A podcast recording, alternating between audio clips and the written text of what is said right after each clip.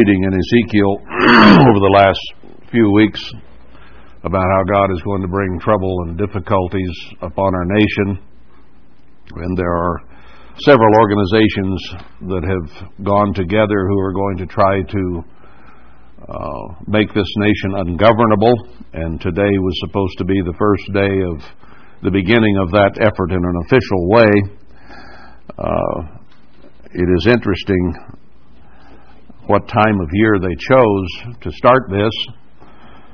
The Bolshevik Revolution in Russia began 100 years ago this month. Uh, they uh, have now set today up, the 4th of November, is the day that they begin their activities. But the Bolshevik Revolution made its big move on the 7th and the 8th of November. So I wondered why the 4th. Well, this may just be an opening salvo, but it may be that it grows very quickly because we are definitely dealing with communists in our own government and among our own people who want to uh, perform a coup and get the present government out and install one that they like better. In the middle of all this, uh, Hollywood is coming apart at the seams as accusations are being made about all kinds of pedophilia and, and uh, molestation and harassment and so on.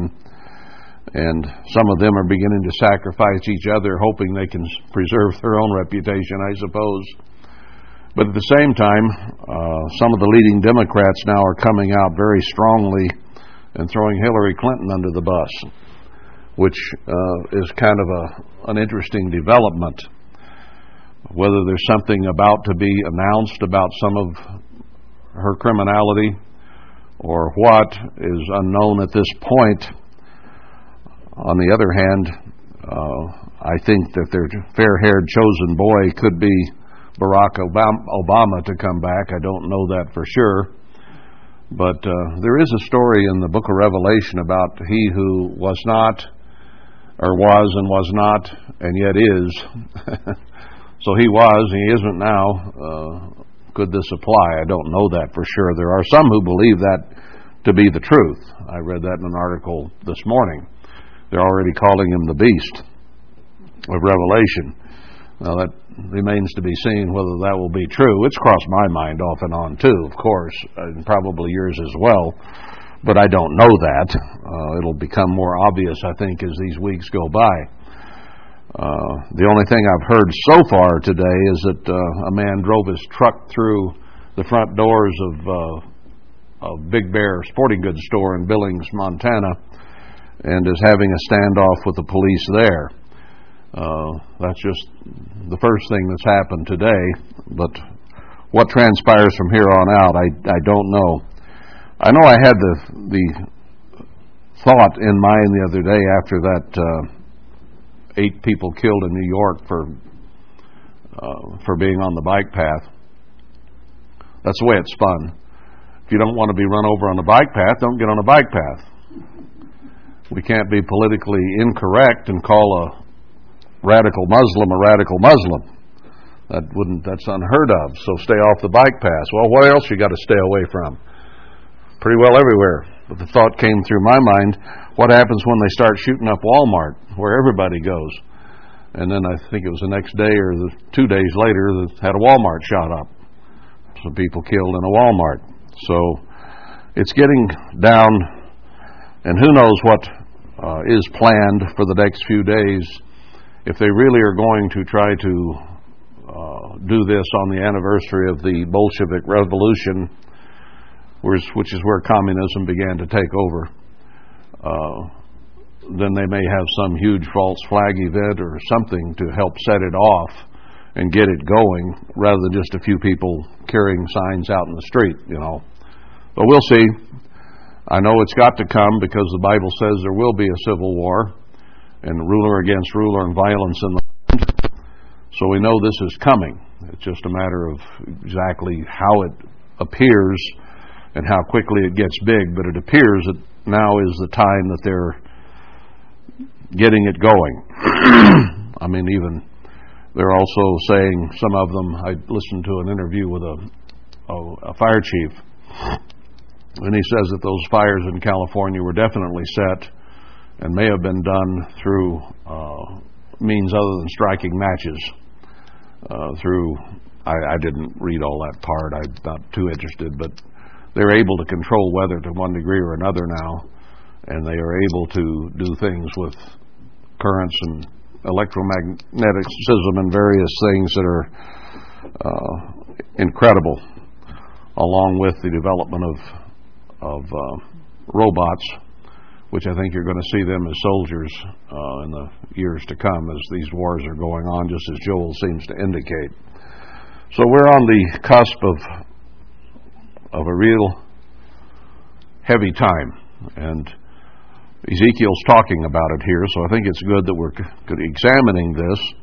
Now, in chapter 20, uh, Ezekiel's been going on pretty heavy about the sins of Israel uh, in the preceding chapters and what God is going to do about it. So, here in chapter 20, uh, some of the elders of the land came to uh, inquire of the eternal and sat before Ezekiel, said, what does, what does God have to say to us? Then came the word of the Eternal to me, saying, Son of man, speak to the elders of Israel, and say to them, Thus says the eternal God. You want to know what I have to say? All right, here it is.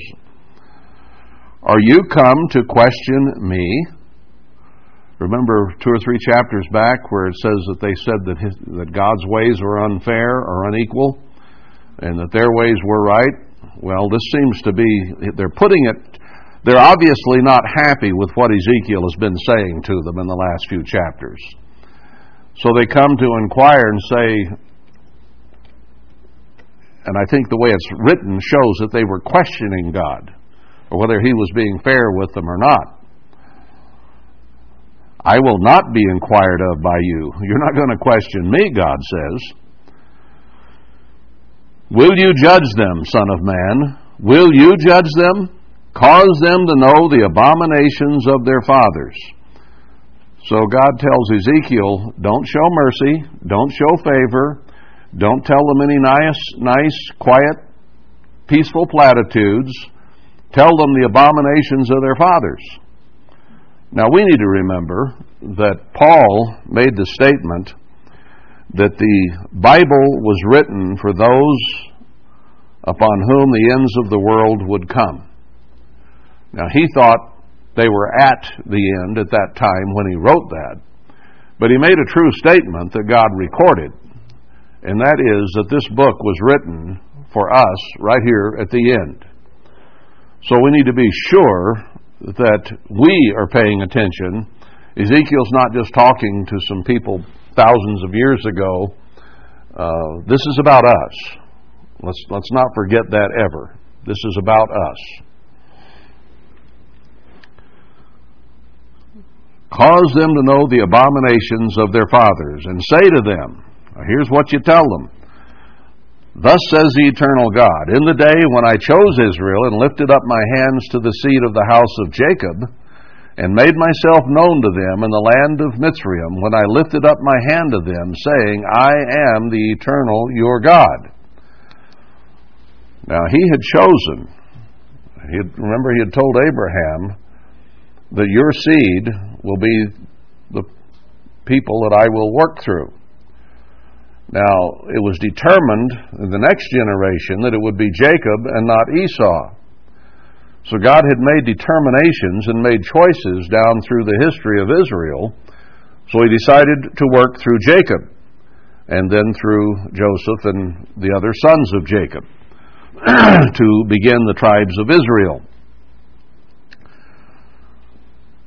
So he said, when Jacob's seed were there in Mitzrayim, I said, I am the Lord your God. They didn't know who he was. They'd been worshiping idols at that point. In the day that I lifted up my hand to them to bring them forth of the land of Mitzrayim into a land that I had espied for them, flowing with milk and honey, which is the glory of all lands. Now, the promised land was to be a land that was rich. It was to be verdant. It was to have everything you need, according to Deuteronomy 8. And this is the glory of all lands. I hate to keep interdicting this, but that's never been in the Middle East, ever. Even the archaeologists say there is no evidence anywhere that they have been able to discover that says there's ever been a climate change in that area, that it's always been that way. Very little water, very little of anything, and certainly uh, minerals and, and the richness of, of the various minerals that we use in our society simply isn't and wasn't there, never has been there. So this is a special land, God said. So he says, reason with them. Remember? Think back about your fathers. There they were, they were slaves. And I had figured out a beautiful place for them to live that had everything they could need the glory of all the lands. Which continent would most people pick out if they were just to decide which continent is the best place, best weather, best farm opportunities, best minerals, best everything? Where would you go? Unquestionably, right here. I've been there. I've gone to all those continents. And man, am I ever glad when I get back to this one. There's less things that bite and kill you, and and the weather is better, and uh, there's enough good land to feed almost the whole world, it seems. so anyway, it's talking to us here. Then said I to them, Cast you away every man the abominations of his eyes, and defile not yourselves with the idols of Mitzrayim. I am the eternal your God. Well, Mitzrayim became a symbol of sin uh, throughout the Bible. It was always looked back on as the land of sin, and symbolically it's used that way throughout the Bible. Well, where is Egypt today? It's all around us and it's beginning to come out in major ways. Uh, even Disney is beginning to uh, get some heat for pedophilia and various things that have gone on in the Disney world. So it's all around us. This is an abominable, satanic culture that we live in. And remember, he's talking to us at the end time. We're not talking about whether some Egyptian worshipped a crocodile or not. We're talking about modern idols here. we have to look at the idolatry in ourselves and around us. But they rebelled against me and would not hearken to me. They, they did not every man cast away his, the abominations of their eyes. Neither did they forsake the idols of Mitzrayim. Then I said, I will pour out my fury upon them to accomplish my anger against them in the midst of the land of Ephraim, of, of, Mitzrayim. But I worked for my name's sake, that it should not be polluted before the heathen among whom they were. So God says, I could have just written them off and let them all die as slaves in Mitzrayim, but I had promised Abraham. And I worked because my name is involved. I said, I will take your seed, Abraham, and multiply them and bless them and give them a good land and all these things that God had promised. And he said, Now I look at you and you're not worth saving. But I gave my word. So I'm going to work with you that his name not be polluted before the heathen in whose sight I made myself known to them, and bringing them forth out of the land of Mitzrayim. So what did he do? He, dis- he destroyed that whole culture. He destroyed that whole empire with a series of plagues and death of the firstborn, and on and on it went, so that he got himself victory over the most corrupt empire on earth at that time. And I brought them out. Wherefore I caused them to go forth out of the land of Mitzrayim and brought them into the wilderness. And I gave them my statutes and showed them my judgments, which if a man do them, he shall even live in them. So he says, I gave them my Sabbaths to be a sign between me and them, that they might know that I am the eternal that sanctify them. referring back to Exodus 31, where he says, My Sabbaths are a sign. But the house of Israel rebelled against me in the wilderness. They walked not in my statutes, they despised my judgments, murmured, if you will, which if a man do, he shall even live in them. And my Sabbaths they greatly polluted. Then I said, I would pour out my fury upon them in the wilderness to consume them. Now, God is reasoning with these people. He's saying, Look what I did. And I gave you a chance. I gave your forefathers a chance. What have you done? So we can look back at this history and say, well, now, 430 years ago, God gave us this land. What have we done? We've polluted it. We've ruined it. We've committed every sin and abomination of, that there is in it. And now it's on its last legs, about to be destroyed because of sin.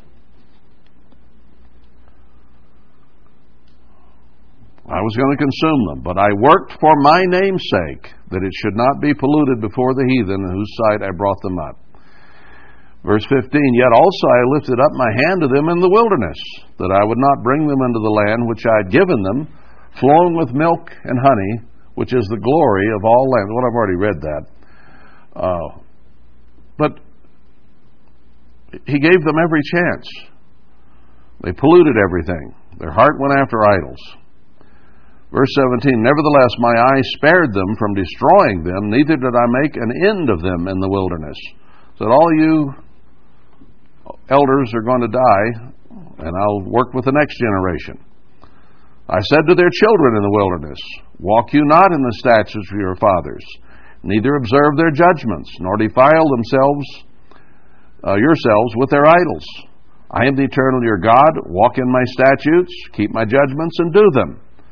Hallow my Sabbaths, and they shall be a sign between me and you, that you may know that I am the eternal your God. Think the Sabbaths are important? The holy days are important? Look at this history and what God calls them out on. And yet, here in the end time, Worldwide Church of God abandoned God's Sabbaths and holy days, which we had recognized as a very major part of God's uh, way of life. Sabbath's one of the Ten Commandments. Notwithstanding, the children rebelled against me. They walked not in my statutes, neither kept my judgments to do them. Which if a man do, he shall even live in them. They polluted my Sabbaths. Then I said I would pour out my fury upon them to accomplish my anger against them in the wilderness.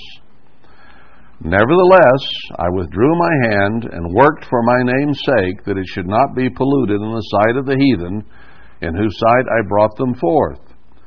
So even the kids, once he had pronounced that on the elders, or the elder generation, and they began dying out, the kids also rebelled. What's a God to do?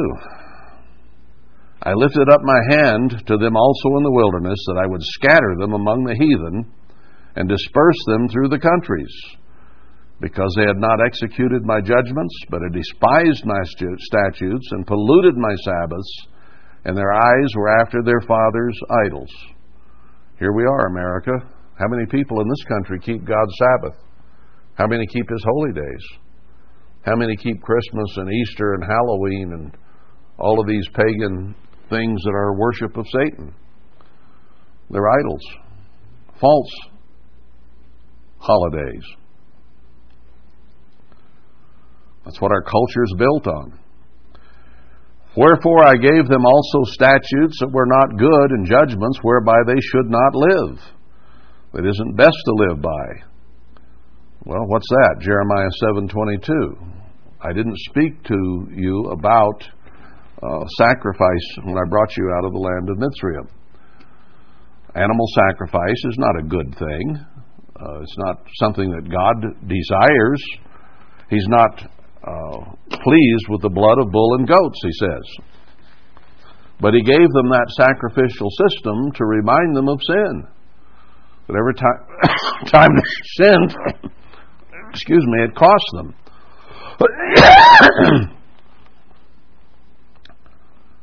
And I polluted them in their own gifts, in that they caused to pass through the fire all that opens the womb, that I might make them desolate to the end that they might know that I am the eternal. So they sacrificed their children to false gods.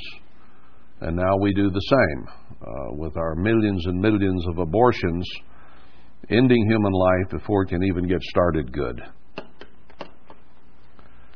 because it's more convenient for us and we don't want that baby. Well, why'd you make it in the first place if you didn't want it? Well, because I wanted to do what I wanted to do, and that was just the byproduct. And I didn't want it. Those are God's children they're killing that could be in His kingdom someday and, and as His universe expands. Satan wants to kill all people. And if he can kill babies, oh boy, he loves that. Who, who is running our government in Washington, D.C., and in Hollywood, as they call it? Satan. They have sex rings for these little kids, pedophiles. They're selling them off into sex slavery when they're five, six, seven, eight, ten years of age. Child Protective Services is involved in it, picking up people's kids and then selling them into slave trade. That's our government doing that. We are an abominable filth and stench in the eyes of God as a nation. We're about to be taken down. So God is just telling them these came, these came, people came to question me. Tell them what I have to say. This is it. They're going to find out that I am the eternal. Verse 27 Therefore, Son of Man, speak to the house of Israel and say to them, Thus says the eternal God, Yet in this your fathers have blasphemed me, in that they have committed a trespass against me. For when I had brought them into the land, for the which I lifted up my hand to give it to them. I, so they crossed the Jordan. God had said, I'm going to take them into this beautiful land, which He did. Then they saw every high hill and all the thick trees, and they offered there their sacrifices, and there they pre- presented the provocation of their offering. Oh, we got lots of trees here. Let's strip the limbs off and make phallic symbols and worship under them. What's worship today? Everybody take Viagra so we can worship. There also they made their sweet savor and offered, poured out their, their drink offerings. Then I said to them, What is the high place whereto you go? And the name thereof is called Bama unto this day. That's an interesting word there. Uh, you put an O on it, and what do you have? Or Alabama. I, I don't know Of course, Alabama is not really a, a high place in elevation, but just an interesting word in the midst of sin here. Uh, Bama means high or a wave or a high place, an elevation, or more specifically, a height of Baal, a place to worship Baal. We've got all we got those all over our country. Don't mean to pick on anybody in particular. Wherefore say to the house of Israel, Thus says the eternal God, Are you polluted after the manner of your fathers, and commit you whoredoms after their abominations? Let's ask ourselves that question. I've been sort of saying it as we go along through here, that this depicts us today. For when you offer your gifts, when you make your sons pass through the fire, you pollute yourselves with all your idols, even to this day, and shall I be inquired of by you, O house of Israel? Can this nation go before God today while we're killing tens of millions of babies and say, Oh God, why don't you bless us? And say, God bless America. Why on earth would God bless America today?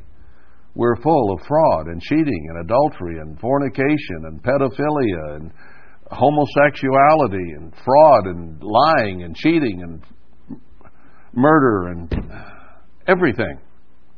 It's what this nation is anymore. So God says, As I live, says the Eternal, you're not going to question me. Not in your condition. And that which comes into your mind shall not be at all that you say, We will be as the heathen, as the families of the countries, to serve wood and stone. He says, I'm going to take your idols away from you. As I live, says the eternal God, surely with a mighty hand and with a stretched out arm and with fury poured out will I rule over you. You're going to learn that free moral agency has a limit. And I am going to make you obey my laws no matter what. And I will bring you out from the people and will gather you out of the countries wherein you are scattered with a mighty hand, and with a stretched out arm, and with fury poured out. And I will bring you into the wilderness of the people, and there will I plead with you face to face. He says, You're not going to question me now. I am going to pour out my fury, and you're going to find out what kind of God you're dealing with, and you will learn to fear me. And when you learn to fear me, then I'm going to bring you out of all the countries where you've been taken into captivity. And I'll plead with you face to face. Says, You want to talk? All right, now we'll talk. But not till you change your attitude. Uh, you're not going to question me and whether I'm fair or not. We're, going to have a little round and round and round here for a while, and then we'll talk.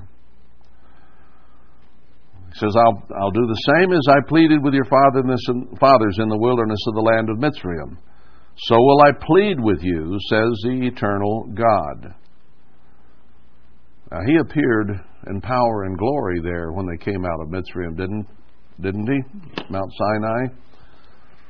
There's clouds and smoke and thunder and lightning. So he's going to show himself to be powerful and strong and then he says, We will talk. And I will cause you to pass under the rod. When a shepherd brings his sheep into the fold at night, he holds his rod out and he counts them as they come under the rod and into the sheepfold or the pen for the night to protect them. So God says, I'm going to bring you back into the land. I'm going to take care of you, and I will start counting you like a shepherd does a sheep to be sure everything is good. Uh, it was also a time that he could inspect the sheep as they ran by, see whether they looked healthy or whether they had a bad leg or, or the scours or whatever. And I will bring you into the bond of the covenant and I will purge out from among you the rebels and them that transgress against me. So God says, I'll put you through trouble, and then I'll start drawing you out, but I will also watch for rebels, or wolves in sheep's clothing, or however you want to put it. Those that actually are transgressing against Him, and they will be purged out. God is not going to have rebels in His camp. Now, you can be referring to this as once Christ starts the millennium. If they don't come to keep the Feast of Tabernacles, they don't get rain, and the rebels will be purged. Or looking at it today, to whom this is written more than any other generation, he is going to have peace here at the end within his work that he is going to do how can we be an example to the world if we're fighting among ourselves? That's what they're doing. you know? It's what the world is all about, is fighting among themselves, nation against nation, people against people. And if we're doing the same thing, we can't be a light to the world. Can't be. Won't happen. But God says we must be a light to the world. Therefore, he will purge out all rebels. Any who rebels against what he is doing and how he wants it done and who he wants it done by is going to go away. Because he said, I will have peace in this place, there in Haggai. When he draws his people together, it's got to be a peaceful place. They have to get along, have to be a light to the world. So the rebels have to be purged. I will bring them forth out of the country where they sojourn, and they shall not enter into the land of Israel, and you shall know that I am the eternal. I have felt all along that God put us here, where we are, on purpose. We didn't just happen to show up in, of all places, Cane Beds, Arizona, because this was a wonderful, desirable place to be, and this is what we had always dreamed of. That's not why we showed up here.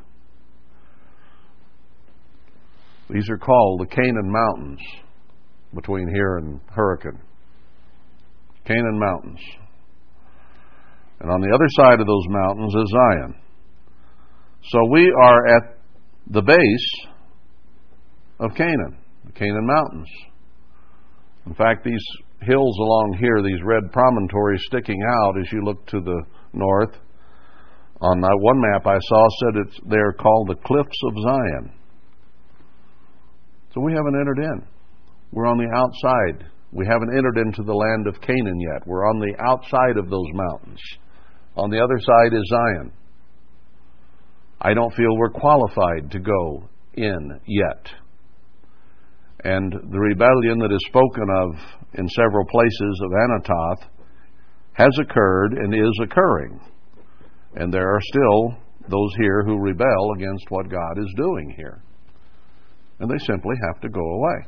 That's the way it's going to be. God has proclaimed that. Repent or go away. The only thing that can happen. And they're going to find out who God is. So it says right here, they will not enter into the promised land. They're not going to Jerusalem. They're not going to Zion. They're going to be purged out before we can ever go there. They shall not enter into the land of Israel. Now, here, of course, it's speaking of the original promised land, and the whole nation. It was later expanded, and God mentioned that He would expand it, so it included the whole nation, the whole continent, if you will. Uh, but here He's speaking of bringing His people to Zion. And I'll tell you, in 2012, I thought it'd be neat if we could go and keep the feast at the site of Jerusalem. And as I look back, it was a wonderful time in some respects, but we had dissension, we had people fighting, we had not peace there. Some people even left during the middle of the feast. And I concluded at that time, we're not ready to come here yet. That was a lesson. We're not ready to come here yet. It isn't time. We are not worthy of being on the hill of Jerusalem. And look what has transpired since. So, there's a reason we're not going there. There's a reason we're not going up to Zion at this point. We have to do our part. And God will purge the rebels, and then He will begin to bring people in as He says He will do.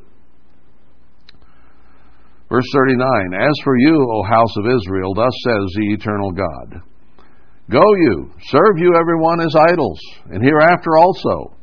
If you won't hearken to me, but pollute you my holy name, no more. Oh, oh, if you won't hearken to me, but don't pollute my holy name anymore with your gifts and with your idols. Well, God says, unless the repentance, the obedience is sincere, quit using my name in vain. That's one of the Ten Commandments. To say we serve God and we're going to obey God and then rebel against what God does is hypocrisy. And he says, You don't have to follow me, but quit using my name for your lying, your fraud, your theft, and all the things that you're doing. For in my holy mountain, and the mountain of the height of Israel, says the eternal God, there shall all the house of Israel, all of them in the land, serve me. There will I accept them, and there will I require your offerings and the first fruits of your oblations with all your holy things. So he says, Don't be hypocrites. When you come into my holy mountain, uh, everybody there is going to be serving me. They will do what I say, and I will accept then uh, your offerings. I will accept you with your sweet savor when I bring you out from the people and gather you out of the countries wherein you have been scattered. He says they'll come to replace those that we have lost in another place. I'll give you more children for those that you have lost, that have rebelled and are no longer with you. So he'll bring them into a peaceful place. And I will be sanctified in you before the heathen. In other words, you will obey me and I can bless you, and you'll be set apart from the heathen as opposed to looking like the heathen and acting like the heathen and fighting like the heathen. And you shall know that I am the eternal when I shall bring you into the land of Israel, into the country for the which I lifted up my hand to give it to your fathers. So things have to be made right here before God starts bringing in the people to build the temple. They have to be made right here. And he will see to it that that is done. And there shall you remember your ways and all your doings wherein you have been defiled, and you shall loathe yourselves in your own sight for all your evils that you have committed.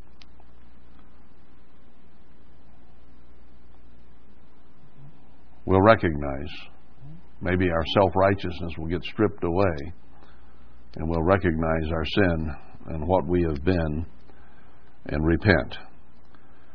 And you shall know that I am the eternal for the eleven hundredth time in this book.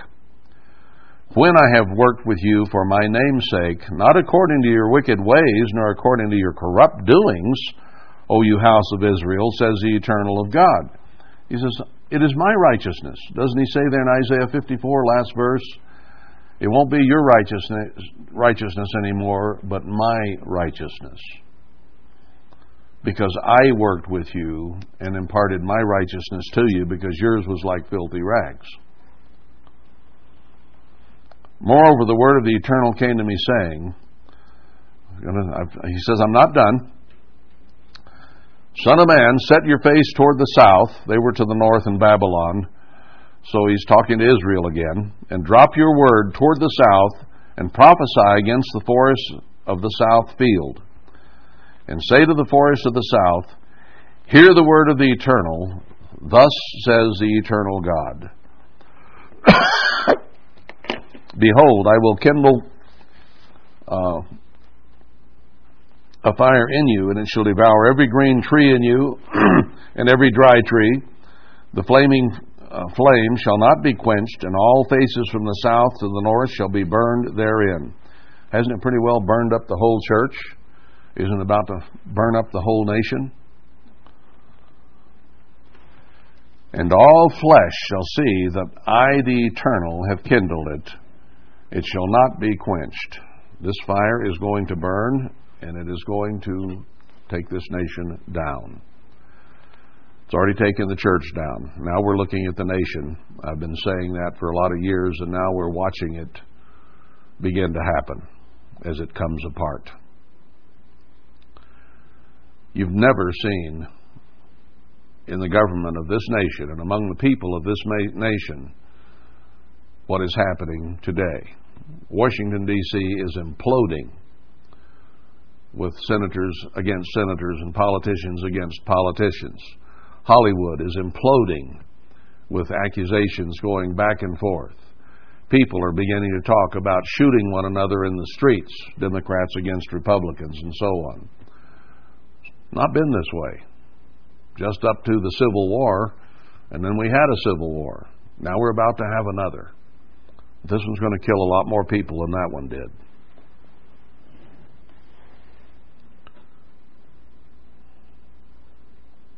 Then said I, O Lord God, they say of me, Does he not speak parables?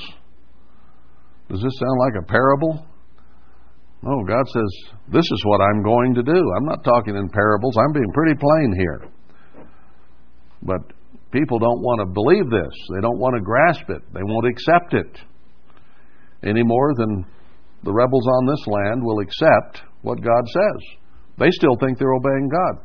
They're still using God's name while they lie, cheat, threaten, and destroy character or uh, impugn character. Anyway, let's go on to chapter 21. The word of the eternal came to me, saying, Son of man, set your face toward Jerusalem and drop your word toward the holy places and prophesy against the land of Israel. So the church and the land both, holy places and the land itself. And say to the land of Israel, Thus says the Eternal, Behold, I am against you, and will draw forth my sword out of his sheath, and will cut off from you the righteous and the wicked. He says, I'm not going to spare. It doesn't matter who you are. If you're in this country, living here, it is going to be destroyed. And it doesn't make any difference how you're living, it will happen. Now, we know from other places he is going to draw some out and protect them, but those of the church who are left behind the tribulation could be termed, in one sense, the righteous, even though they are not as zealous as they should be and are having to repent during tribulation, but they're going to die too. They might have at one point been good church members and, and deemed righteous. So it doesn't matter. He's going to destroy this country. If you're left behind, you'll get destroyed. Seeing then that I will cut off from you the righteous and the wicked, therefore shall my sword go forth out of its sheath against all flesh from the south to the north, one end of the country to the other, that all flesh may know that I, the Eternal, have drawn forth my sword out of his sheath, it shall not return any more. Now, we'd like to blame the devil for all the trouble, wouldn't we? Well, God says, I'm going to do this. Read the book of Lamentations where it's talking specifically about the church. And it says, I did it. I did it. Over and over and over again, he says that. He may let Satan and his minions do the dirty work, but he's behind it all the way. It's his sword. So he says, verse 6 Sigh, therefore, you son of man, with the breaking of your loins, and with bitterness sigh before their eyes uh, break up emotionally. Uh, that's that's what this is saying. You, your sigh is a representation of the emotion that goes all the way down through your trunk, through your body. It's a bitter thing. And it shall be when they say to you, Wherefore sigh you, that you shall answer, For the tidings, because it comes the evil comes. And every heart shall melt, and all hands shall be feeble, and every spirit shall faint, and all knees shall be weak as water. Behold, it comes, and shall be brought to pass, says the Eternal. Now, we still have people in this country, many, many, many of them on either side of this great divide that is occurring, who say, Bring it on. We'll shoot them all. We got plenty of guns. We'll take care of these snowflakes. And the others on the other side are saying, wear gear that looks like you're on the other side and they won't know who to shoot. So we still have a lot of pride and vanity and ego and think that, hey, we're going to take care of this problem. No, not going to happen. It's coming and it says all these proud, boastful th- people who think that they can solve the problem with their guns are not going to do it. Every heart shall melt, every spirit shall faint, all knees shall be weak as water. When this when God gets done, there's not going to be anybody standing up saying, "I can fix this." The great American hero does not exist anymore. It comes. Again, the word of the eternal came to me, saying, Son of man, prophesy and say, Thus says the eternal, Say, a sword, a sword is sharpened and polished. It is sharpened to make a sore slaughter. It is polished that it may glitter. Should we then make fun of it? Should we say, hey, I can take care of this. I don't need God and His sword. It condemns the rod of my son as every tree. And he has given it to be polished, that it may be handled. This sword is sharpened, and it is polished, to give it into the hand of the slayer. So God says, I'm polishing up my sword, and I'm going to give it to those who are going to actually do the slaying. Cry and howl, Son of Man, for it shall be upon my people. It shall be upon all the princes of Israel. So the leadership as well, not just the people. Terrors by reason of the sword shall be upon my people. Smite therefore upon your testicles, because it is a trial, and what if the sword condemn even the rod? It shall be no more, says the eternal God. I'm not going to be counting the sheep going under the rod. The sword is going to take care of everybody.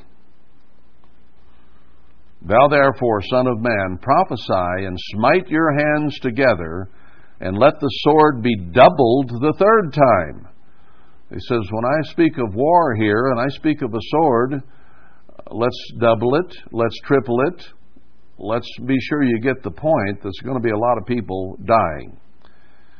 It is the sword of the great men that are slain. Now, notice this which enter into their private chambers.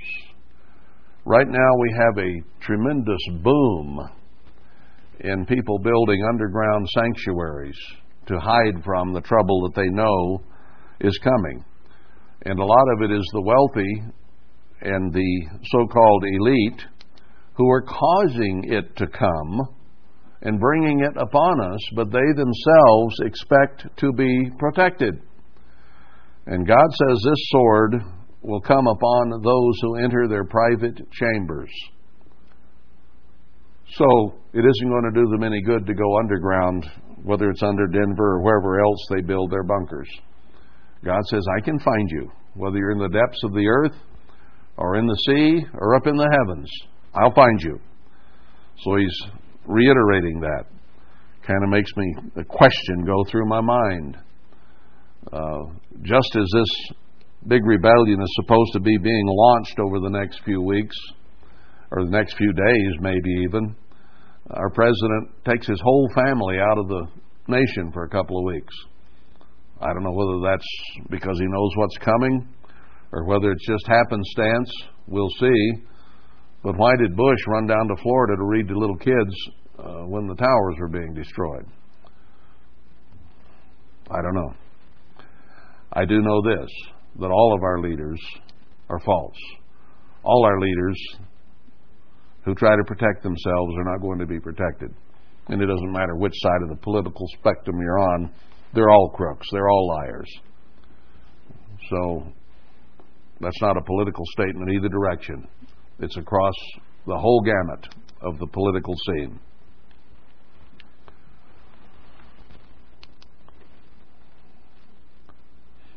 I have set the point of the sword against all their gates, that their heart may be faint and their ruins be multiplied. Ah, it is made bright, it is wrapped up for the slaughter. Is, is God being fairly clear here? Is he speaking in parables? Go you one way or other, either on the right hand or on the left, wheresoever your face is set. I will also smite my hands together, and I will cause my fury to rest. I, the Eternal, have said it. The word of the Eternal came to me again, saying, Also, you Son of Man, appoint you two ways, that the sword of the king of Babylon may come.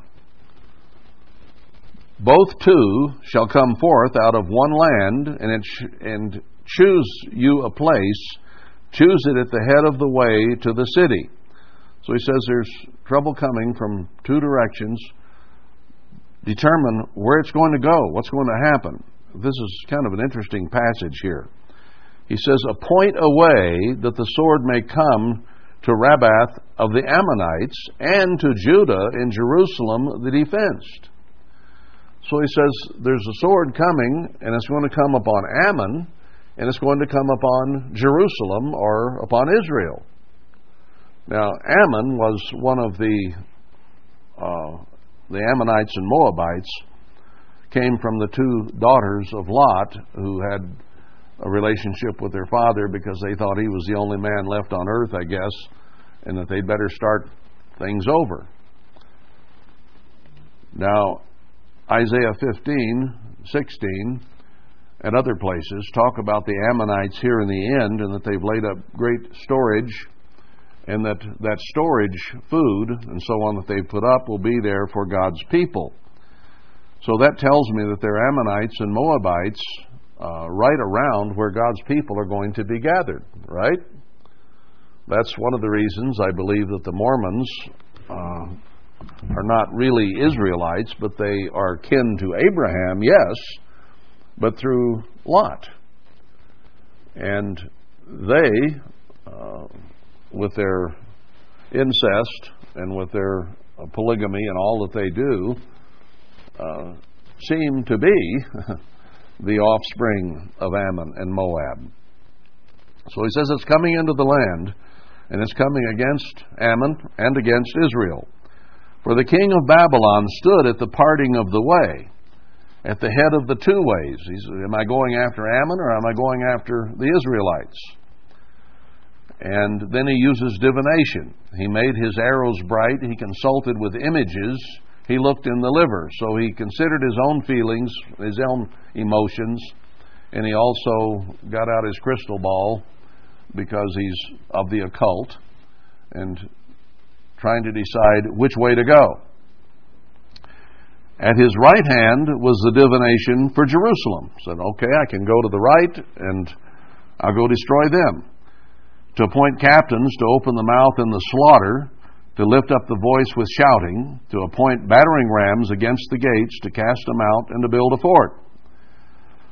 So he says, on the one hand, I can destroy all the Israelites I can find, and it shall be unto them as a false divination in their sight, to them that have sworn oaths. But he will call to remembrance the iniquity that they may be taken. So he's got to remember Israel, and he's not going to like his memories and they need to be taken. Therefore, thus says the eternal God, because you have made your iniquity to be remembered, in that your transgressions are discovered, other people can see the sins of our land. They know we're not righteous. They know we're not good. Your sins appear, because I say that you are come to remembrance, you shall be taken with the hand. So God says, your iniquity will be remembered, and you will be destroyed. And you, profane, wicked prince of Israel, whose day is come, when iniquity shall have an end. So he says, We're at the end of this age. Iniquity is soon going to end, and the ruler of Israel, uh, the wicked prince, will be removed. Thus says the eternal God Remove the diadem and take off the crown this shall not be the same. Exalt him that is low, and abase him that is high. So God says, I'm going to turn it upside down. I will overturn, overturn, overturn it. Uh, the Hebrew says, perverted, perverted, perverted. I will pervert it. Now, in the past, we've had people who say that the, the crown of Israel will be overturned three times, citing Rehoboam to Jeroboam and then Phares and Zerah, and then how it would go to Ireland, uh, to Scotland, and England. And maybe there is a historical fulfillment of this overturning of the crown three times, but I don't know that that's what this is really talking about in terms of an end time prophecy. It sounds like uh, an emphasis of perversion and how government may be overturned or perverted and perverted again. Uh, right now, we are facing a coup in this country where there are millions of people who are dead set on removing Trump and Pence from office and installing a new head. Is it going to get turned over a time or two or three here? Um, could be all an end time prophecy. Be worth watching because it talks about at the end It'll be turned over to him whose right it is, and I will give it him. Now, he's going to give Zerubbabel the plummet. He's going to give him as an ensign to the nations, but he is only a type of Christ, And it ultimately will be that it will be turned over to Christ at the beginning of the millennium. So even though God has said that there would be someone in the line of David throughout history, through from Abraham through David, uh, it'll be given to he who deserves it in the end, who is also a son of Abraham and a son of David, Christ himself. And you, Son of Man, prophesy and say, Thus says the eternal God concerning the Ammonites. So he addresses Israel first here, the two ways that it could go. And he says, I'll punish uh, Israel and the prince of Israel, and I will overturn, overturn, and or pervert it, pervert it, and pervert it. And then he addresses the Ammonites. Ammonites, that was the other way that he could go. And concerning their reproach, even say you, the sword, the sword is drawn, for the slaughter it is polished to consume because of the glittering. While they see vanity to you, while they divine a lie to you, to bring you upon the necks of them that are slain, of the wicked, whose day is come, when their iniquity shall have an end. Shall I cause it to return to his sheath? I will judge you in the place where you were created in the land of your nativity. Now he's talking to the Ammonites here, the second way. Where were the Ammonites born? Remember Abraham and Lot? Abraham said, Take your pick. And Lot took the uh, best valleys. Abraham took what was left. That was right up here, Utah. So this is the land of the nativity. So he says, that's where you are going to be slaughtered. So the Mormons have got it coming just like Israel has it coming. Because they're different. They're not Israelites. They're Ammonites, Moabites, and probably Edomites. And other stuff mixed in, just like there is with Israel. But we're talking about the people as a whole. So they will be judged right here where they began. And I will pour out my indignation upon you. I will blow against you in the fire of my wrath, and deliver you into the hand of brutish men and skillful to destroy. Powerful soldiers who know what they're doing and are very, very good at killing. You shall be for fuel to the fire. Your blood shall be in the midst of the land. You shall be no more remembered, for I, the Eternal, have spoken it. So here in chapter 12 and Ammon through Lot.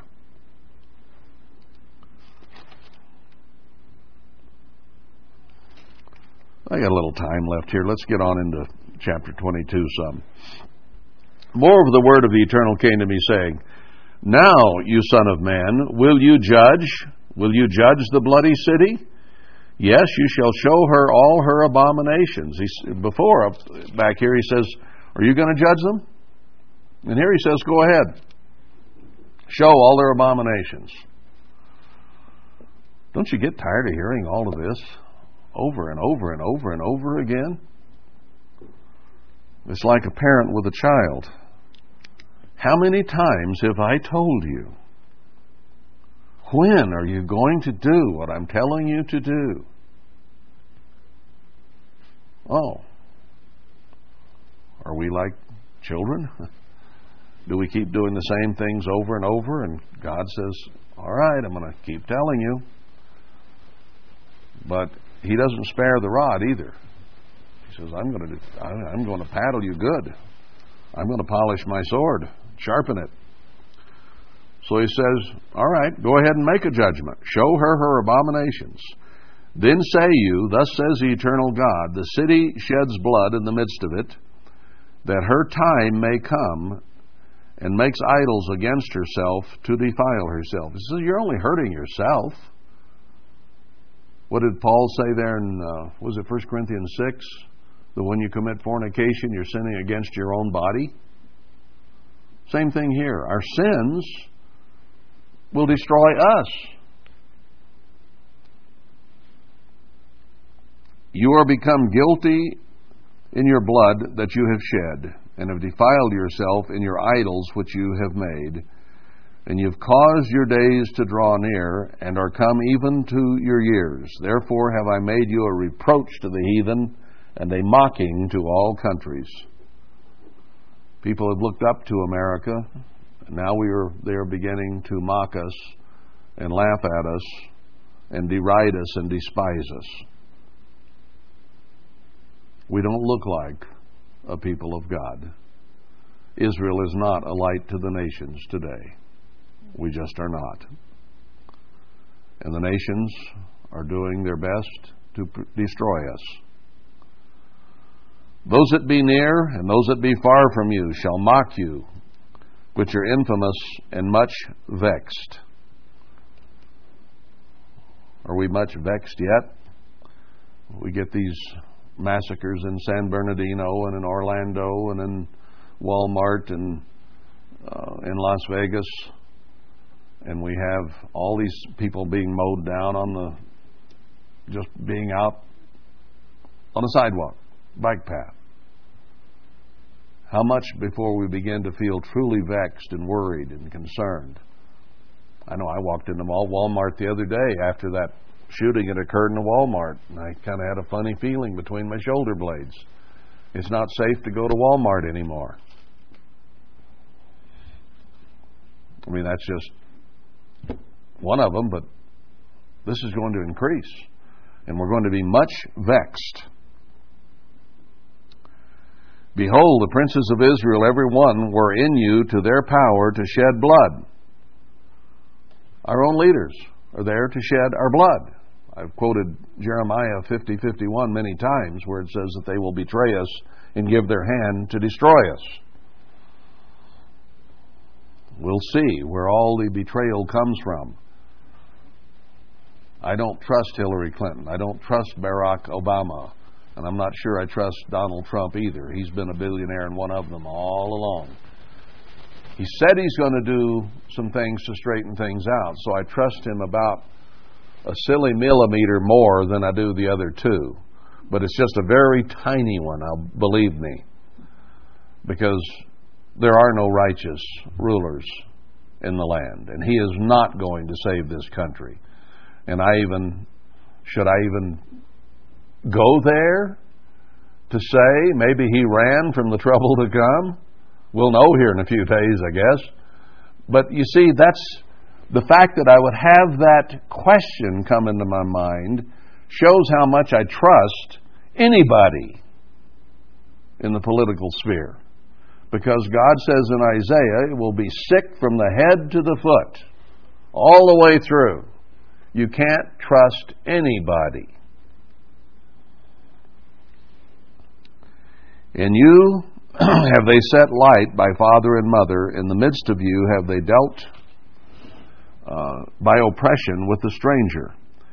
In you have they vexed the fatherless and the widow. We're talking here about the leaders of the land who are destroying the middle class. You have despised my holy things and have profaned my Sabbaths. In you are men that carry tales to shed blood. That's character assassination. They carry lies, fraud, evil imaginations to cause hurt and blood to be shed, whether it's physical blood or emotional. And in you they eat upon the mountains, in the midst of you they commit lewdness. So our leaders are destroying us as a people while they go to their secret confabs and sacrifice children and eat, drink blood, and so on. That's what our leaders in this nation are doing. Skull and Bones. Uh, what's the one where uh, I can't even the Bohemian Bohemian Grove. All these things. In you have they discovered their father's nakedness, and you have they humbled her that was set apart for pollution or impurity. And one has committed abomination with his neighbor's wife.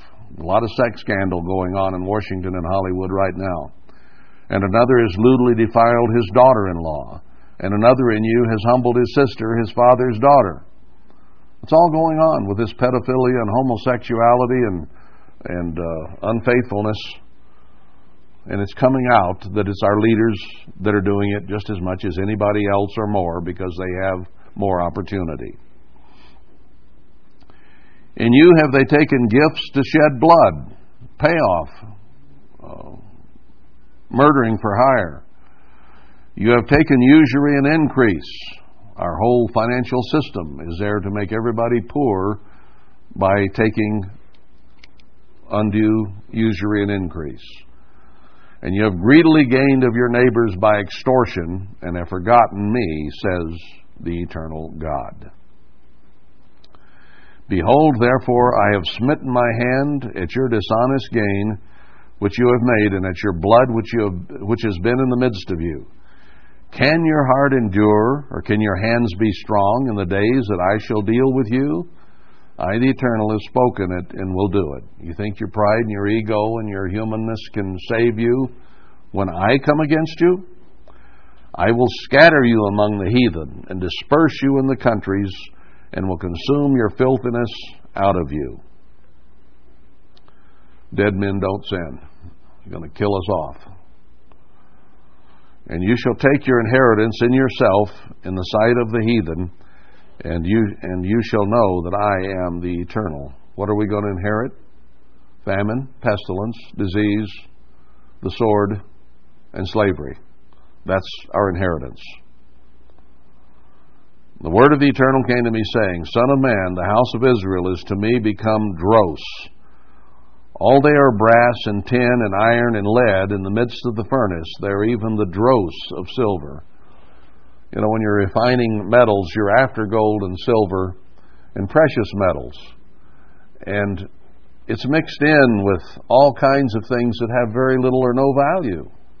And you have to get rid of that which has no value so that you can have that which is held precious. And God says, You're just like all this garbage. You're not the gold and the silver, you're just the stuff that we throw away.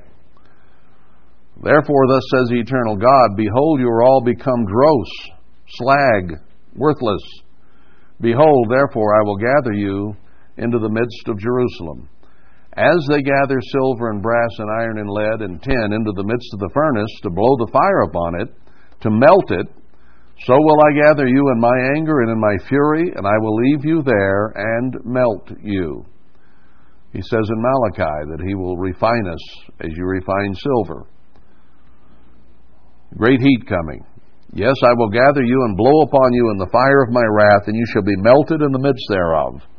As silver is melted in the midst of the furnace, so shall you be melted in the midst thereof. And you shall know that I, the Eternal, have poured out my fury upon you. He says, I don't see much silver and gold, but I'm going to melt all the wretchedness, and I'm going to find any silver and gold that might be there. And it will be tried in the fire. So the word came to me saying, Son of man, say you to her, You are, you are the land that is not cleansed, nor rained upon in the day of indignation. The blessings will not be there. God will not bless America. There is a conspiracy of her prophets in the midst thereof, like a roaring lion ravening the prey. They've devoured souls, they've taken the treasure and precious things, they have made her many widows in the midst thereof. Is there a conspiracy? we talk about conspiracy theories, and all those who are in, in the elite and in the mainstream media say anybody that says this is going to happen to this country is a conspiracy theorist. Well, God is the greatest conspiracy theorist there is, then, because He's the one that says this is going to happen. Her priests have violated my law, have profaned my holy things. they put no difference between the holy and profane. Do anything you want, it's okay. If it feels good, do it. Neither have they showed difference between the unclean and the clean and have hid their eyes from my Sabbaths, and I am profaned among them. Any wonder God says in the book of Haggai, if you touch the unclean, are you unclean? Or if the unclean touch the holy, does it become unclean? He says you got to make a difference between the clean and the unclean. God has to have the clean. Be you clean that bear the vessels of the eternal. So we got to put sin out, we got to put rebellion out, we got to get rid of all that so we can be a light to the Gentiles. That's what God wants. We have to make a difference between righteous and evil. Her leaders in the midst thereof are like wolves ravening the prey to shed blood and to destroy souls to get dishonest gain. Is that what the big corporations and the politicians and the businessmen are doing today? You bet. And her prophets have daubed them with untempered mortar, saying everything's going to be okay. Seeing vanity and divining lies to them, saying, Thus says the eternal God, when the eternal has not spoken this. They think everything's going to be all right. Now, God hadn't said that. The people of the land have used oppression and ex- exercised robbery and have vexed the poor and needy. Yea, they have oppressed the stranger wrongfully. And I sought for a man among them that should make up the hedge and stand in the gap before me for the land, that I should not destroy it, but I found none. Donald Trump is not one that can do that. God said, I didn't find any. So, those of you who still hold out hope that Donald Trump is going to solve the problems and make America great need to get over your delusions. You need to get over your idea that man can solve the problems that only God can solve. He said he found no man, not one, none. Therefore have I poured out my indignation upon them I have consumed them with the fire of my wrath. Their own way have a recompense upon their heads, says the eternal God. To some people in this nation, I guess Donald Trump is the knight in shining armor who comes to save us one more time, the John Wayne of our era. No, he's not. Sorry. He is a sinner too, just like the rest of them. And he cannot save this nation. God's already said, it is going to be destroyed. That is His judgment, and that is the bottom line. So don't think for a moment anybody's going to save us. It's not going to happen. Well, I did use up my time now, so let's quit there.